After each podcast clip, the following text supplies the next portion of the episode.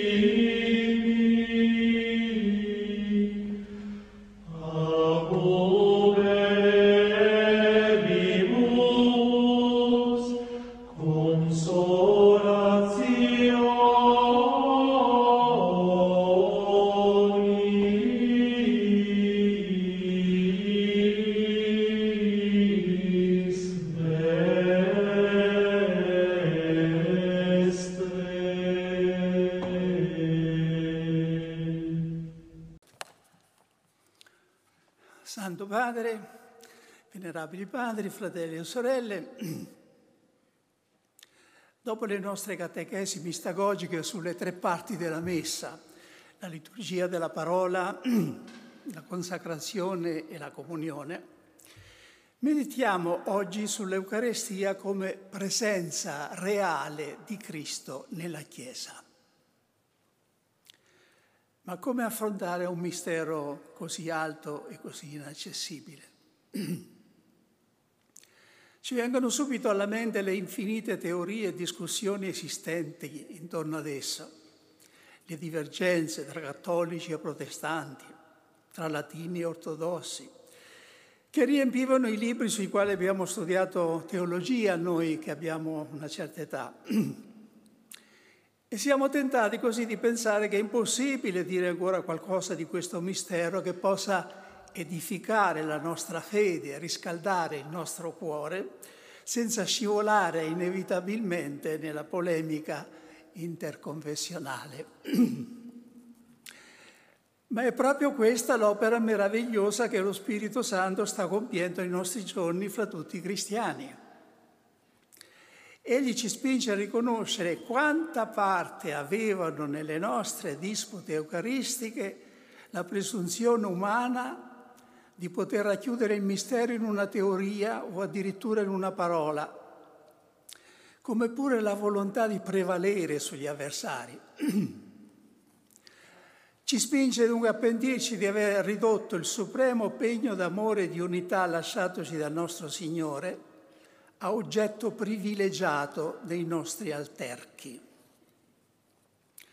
La via per incamminarci su questa strada dell'ecumenismo eucaristico è la via del riconoscimento reciproco, la via cristiana dell'agape, della condivisione o, come dice il nostro Santo Padre, delle differenze riconciliate. Non si tratta di passare sopra alle divergenze reali eh, o di venir meno a qualcosa dell'autentica dottrina cattolica. Si tratta piuttosto di mettere insieme gli aspetti positivi e i valori autentici che ci sono in ognuna delle tre grandi tradizioni cristiane, in modo da costituire una massa di verità che comincia ad attirarci verso l'unità. È incredibile come alcune posizioni cattoliche, ortodosse o protestanti intorno alla presenza reale risultino divergenti tra loro qualora vengano contrapposte e viste in alternativa, mentre appaiono invece meravigliosamente convergenti se tenute insieme in equilibrio. È la sintesi che dobbiamo cominciare a fare.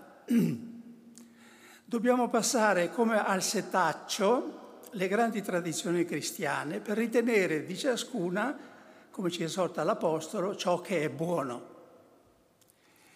È la via obbligata per poter sperare di sederci un giorno tutti insieme cristiani alla stessa mensa eucaristica.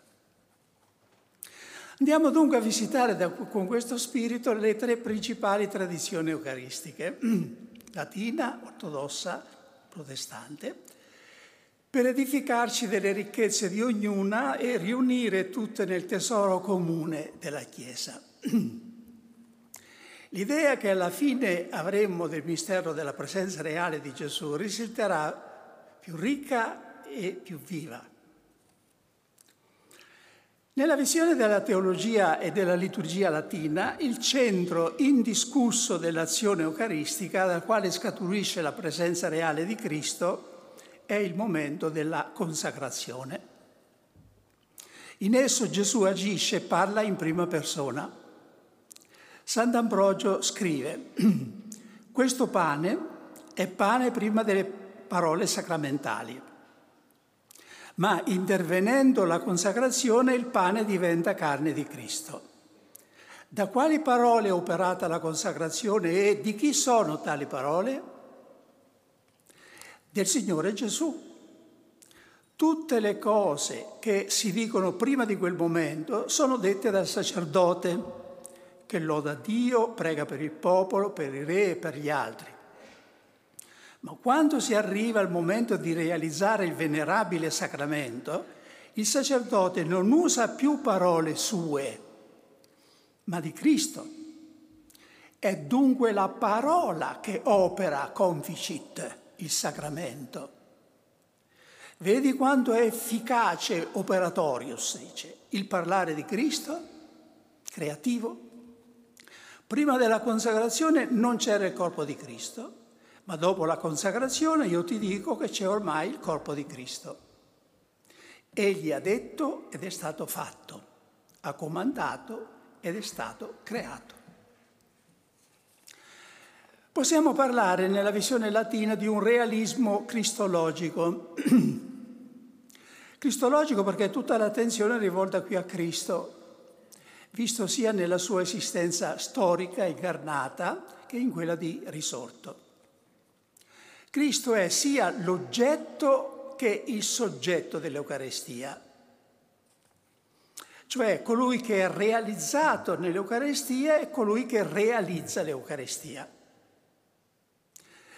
Realismo perché questo Gesù non è visto presente sull'altare semplicemente in un segno o in un simbolo, ma in verità e con la sua realtà.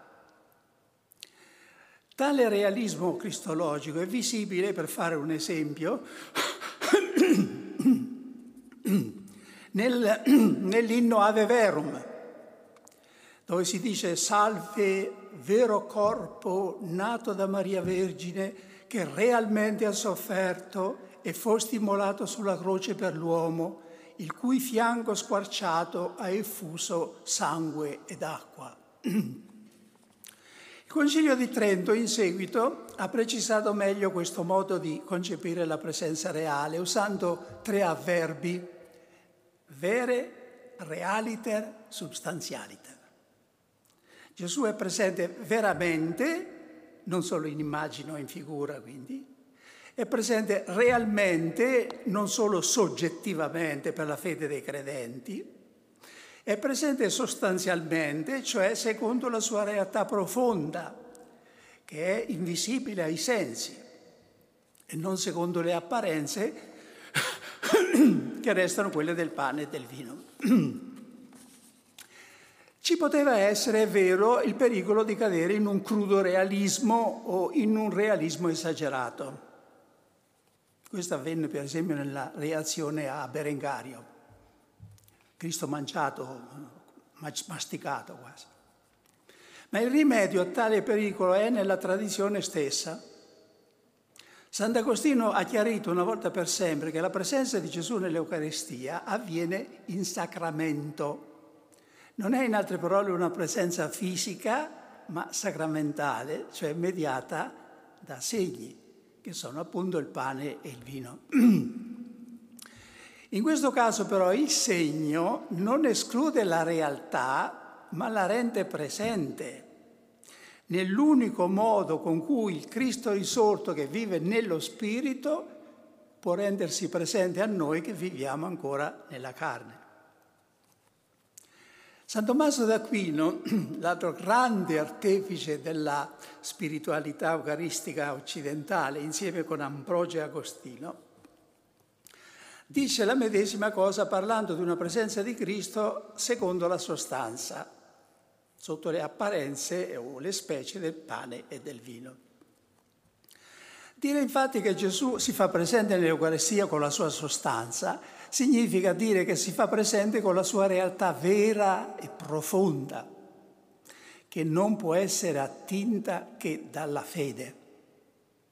Nell'inno Adoro te devote, che riflette da vicino la spiritualità, il pensiero di San Tommaso d'Aquino, e che qualcuno ha detto ha servito a formare la pietà eucaristica occidentale più di tutti gli altri libri. Dunque nell'inno Adoro te devote si dice Vis, vista, tatto e gusto tutto qui vien meno.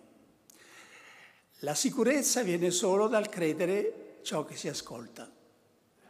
Visus tactus gustus in te fallitur sed auditui solo tutto creditor. Gesù è presente dunque nell'Eucarestia in un modo unico che non ha riscontro altrove. Nessun aggettivo da solo è sufficiente a descrivere tale presenza, neppure l'aggettivo reale. Reale viene infatti da res, che significa cosa. Eh, ma Gesù non è presente a modo di, di cosa o di oggetto, ma come persona. Se proprio si vuole dare un nome a questa presenza, meglio sarebbe chiamarla semplicemente presenza eucaristica, perché si realizza soltanto nell'Eucaristia.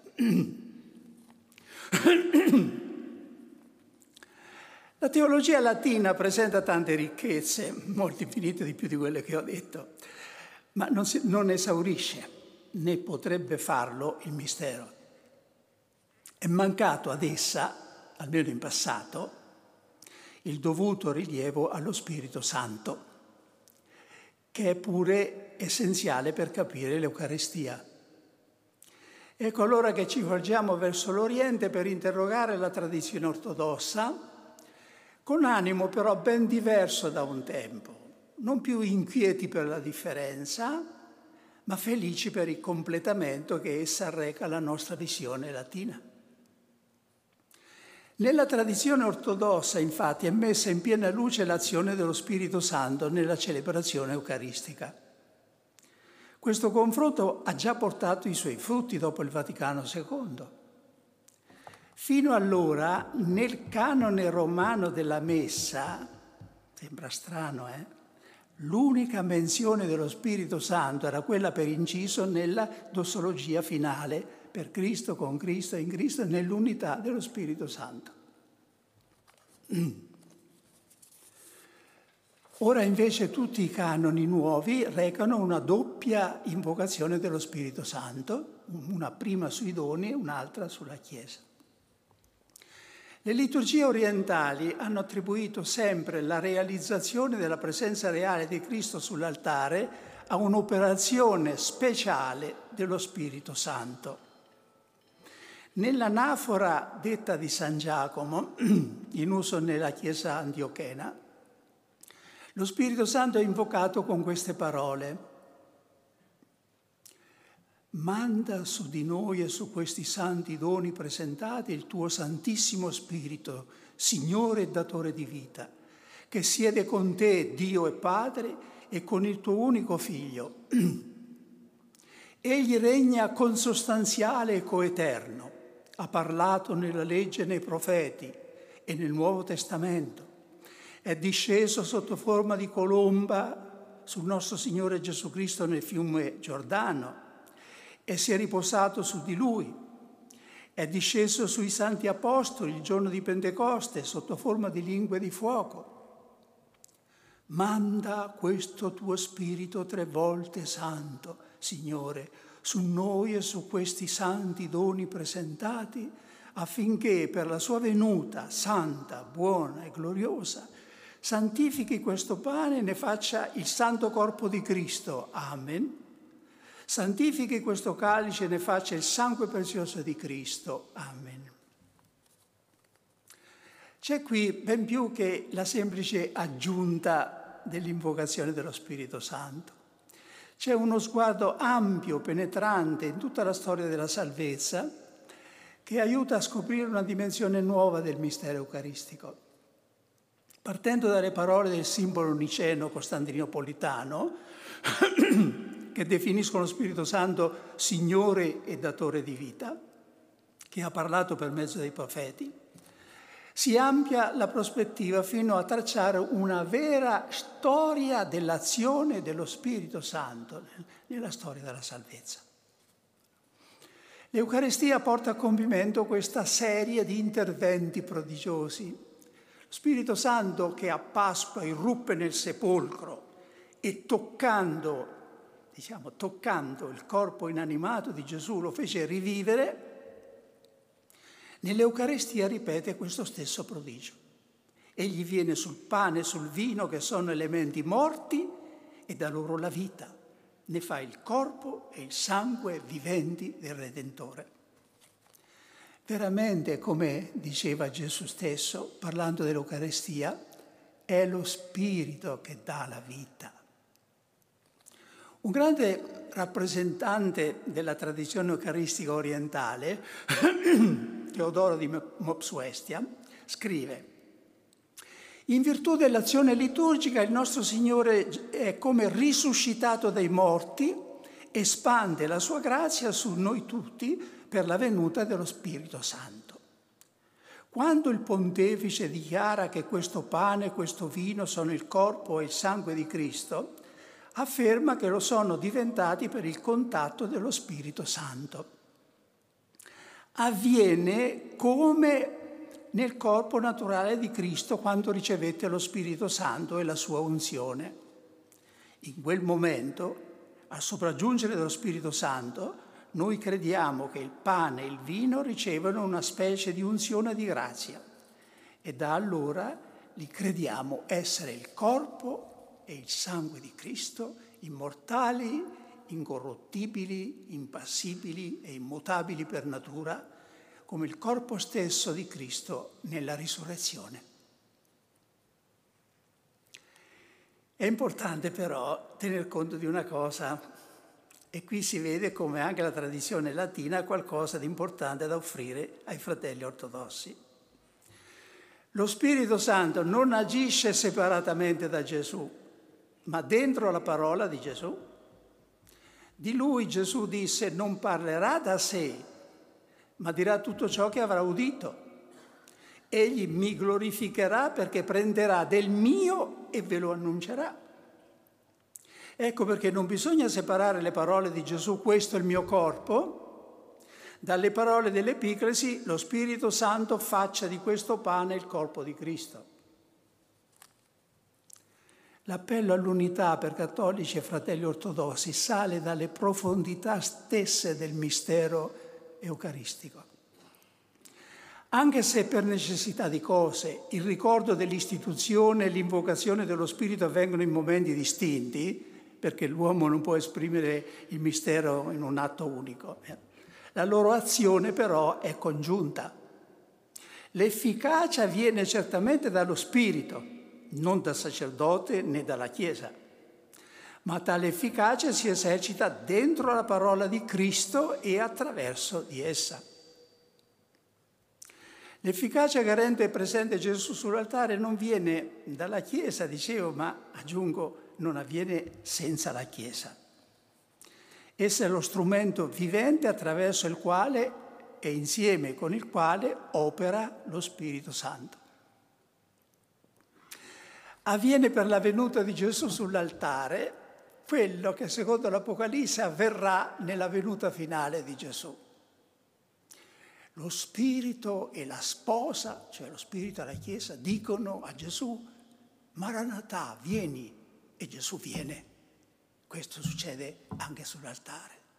Lo Spirito e la sposa dicono a Gesù, vieni, ed egli viene. La tradizione latina ha messo in luce chi è presente nell'Eucaristia, Cristo, la tradizione ortodossa ha messo in luce da chi è operata la sua presenza, dallo Spirito Santo. La teologia protestante mette in luce su chi opera tale presenza. In altre parole, a quale condizioni il sacramento opera di fatto in chi lo riceve quello che significa. Queste condizioni sono diverse, ma si riassumono in una parola, la fede. Non fermiamoci subito alle conseguenze negative tratte in certi periodi dal principio protestante, secondo cui i sacramenti non sono che segni della fede. Oltrepassiamo i malintesi e la polemica e allora troviamo che questo energico richiamo alla fede è salutare proprio per salvare il sacramento e non farlo scadere a una delle buone opere, a qualcosa che agisce meccanicamente, magicamente quasi all'insaputa dell'uomo. Si tratta in fondo di scoprire il profondo significato di quella esclamazione che la liturgia, ricorderete, eh, una volta fa eh, inseriva nel cuore stesso della consacrazione del vino, oggi invece risuona alla fine della formula. Mysterium fidei, mistero della fede.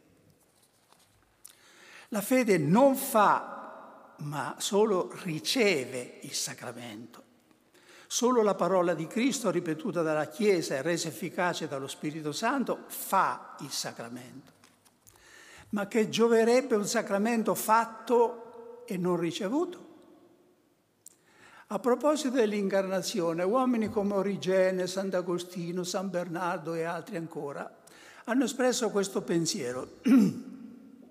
che giova a me che Cristo sia nato una volta a Galilea e a Betlemme da Maria, se non nasce di nuovo per la fede nel mio cuore. La stessa cosa si deve dire anche dell'Eucarestia, che giova a me che Cristo sia presente sull'altare se egli non è presente per me. Già al tempo di Gesù eh, occorreva la fede, altrimenti, come ripete tante volte nel Vangelo, la sua presenza non serviva a niente se non a condanna. Oi a te Corozaim, oi a te Cafarnao. La fede è necessaria perché la presenza di Gesù nell'Eucaristia sia non soltanto reale, ma anche personale, cioè da persona a persona. Altro è infatti esserci e altro essere presente. La presenza suppone uno che è presente e uno al quale è presente. Suppone comunicazione reciproca, lo scambio tra due soggetti liberi che si accolgono l'un l'altro. È molto di più quindi che non il semplice stare in un luogo.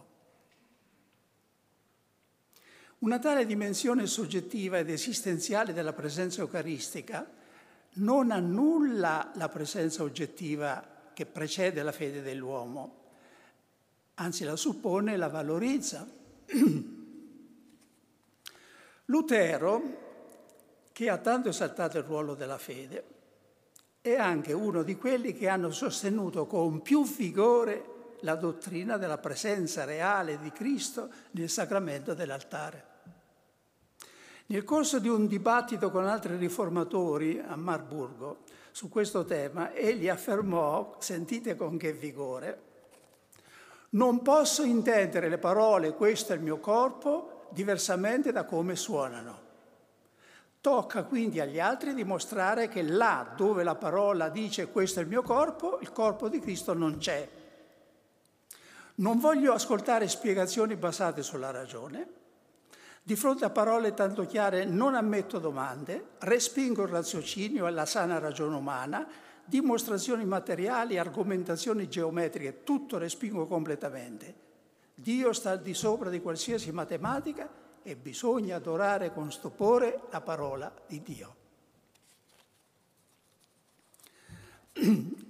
Il rapido sguardo che abbiamo gettato sulla ricchezza delle varie tradizioni cristiane è stato sufficiente a farci intravedere quale dono immenso rischiude alla Chiesa quando le varie confessioni cristiane decidono di mettere insieme i loro beni spirituali, come facevano i primi cristiani, dei quali ha detto che tenevano ogni cosa in comune. È questa l'agape più grande di tutta la Chiesa e che il Signore ci mette in cuore di desiderare per la gloria comune, la gioia comune anzi del Padre e per il rinvigorimento e l'unità della Chiesa.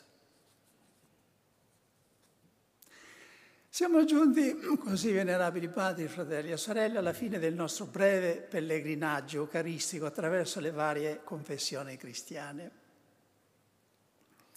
Abbiamo raccolto anche noi alcune ceste di frammenti avanzati dalla grande moltiplicazione dei pani avvenuta nella Chiesa. Ma non possiamo terminare qui la nostra meditazione sul mistero della presenza reale. Sarebbe come un aver raccolto i frammenti e non mangiarli. La fede nella presenza reale è una grande cosa, ma non basta. Almeno la fede intesa in un certo modo. Non basta avere un'idea teologicamente perfetta ed ecumenicamente aperta della presenza reale di Gesù nell'Eucaristia. Quanti tra i teologi sanno tutto su tale mistero, ma non conoscono la presenza reale, perché conosce in senso biblico solo chi fa esperienza di una certa cosa. Conosce veramente il fuoco solo chi, una volta è stato lambito, ha dovuto magari scostarsi rapidamente per non scottarsi. San Gregorio Nisseno ci ha lasciato un'espressione breve ma stupenda per indicare questo più alto livello di fede. Lui parla di un certo sentimento di presenza, aes sintinates parusias un certo sentore di presenza. Esso si ha quando uno è colto dalla presenza di Dio, ha una certa percezione, non solo idea, che Egli è presente. Non si tratta di una percezione naturale, è frutto di una grazia che opera come una rottura di livello, un salto di qualità. C'è un'analogia molto forte con ciò che avveniva quando dopo la risurrezione Gesù si faceva presente a qualcuno. Era una cosa improvvisa che di colpo cambiava completamente lo stato d'animo della persona. Un giorno, per esempio, dopo la risurrezione, gli apostoli sono sul lago a pescare. Sulla riva appare un uomo, un uomo per il momento, nient'altro. Si instaura un dialogo a distanza. Non avete preso nulla? Avete qualcosa da mangiare? Rispondono no. Ma ecco che scocca una scintilla nel cuore di Giovanni sulla barca ed egli lancia un grido agli altri. È il Signore, è il Signore. E tutto da quel momento cambia. Giovanni si, si, si eh, grida al Signore, Pietro si butta in acqua seminudo. La stessa cosa avviene con i discepoli di Emmaus. Gesù camminava con loro, ma i loro occhi erano incapaci di riconoscerlo. Finalmente all'atto di spezzare il pane, ecco che si aprirono i loro occhi e lo riconobbero. Ecco una cosa simile. Avviene o dobbiamo desiderare che avvenga il giorno che dopo aver ricevuto tante volte Gesù nell'Eucarestia, finalmente per un dono di grazia lo riconosciamo. Dalla fede e dal sentimento della presenza reale deve sbocciare spontaneamente la riverenza, l'adorazione, anche la tenerezza verso Gesù sacramentato. E questo è un sentimento così delicato e personale che solo a parlarne si rischia di sciuparlo. San Francesco d'Assisi ebbe il cuore ricolmo di tali sentimenti verso Gesù Eucaristia. Egli si intenerisce davanti a Gesù sacramentato come a Greccio si inteneriva davanti a Gesù bambino. Lo vede così abbandonato nelle nostre mani, così inerme, così umile. Nella sua lettera a tutto l'ordine egli scrive delle parole di fuoco che noi adesso dobbiamo, vogliamo ascoltare come se fossero rivolte a noi qui, adesso. Parole di Francesco. Badate alla vostra dignità, fratelli sacerdoti, e siate santi, perché Egli è santo.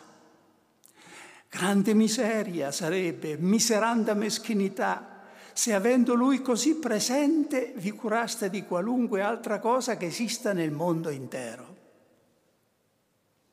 Tutta l'umanità trepidi, l'universo intero tremi e il cielo esulti quando sull'altare, nella mano del sacerdote, si rende presente il Cristo, il figlio del Dio vivo.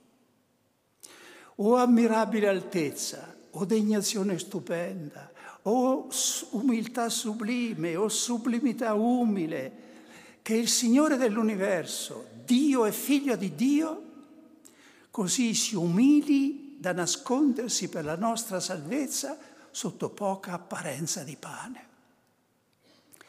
Guardate, fratelli, l'umiltà di Dio e aprite davanti a Lui i vostri cuori Umiliatevi anche voi perché siate da lui esaltati.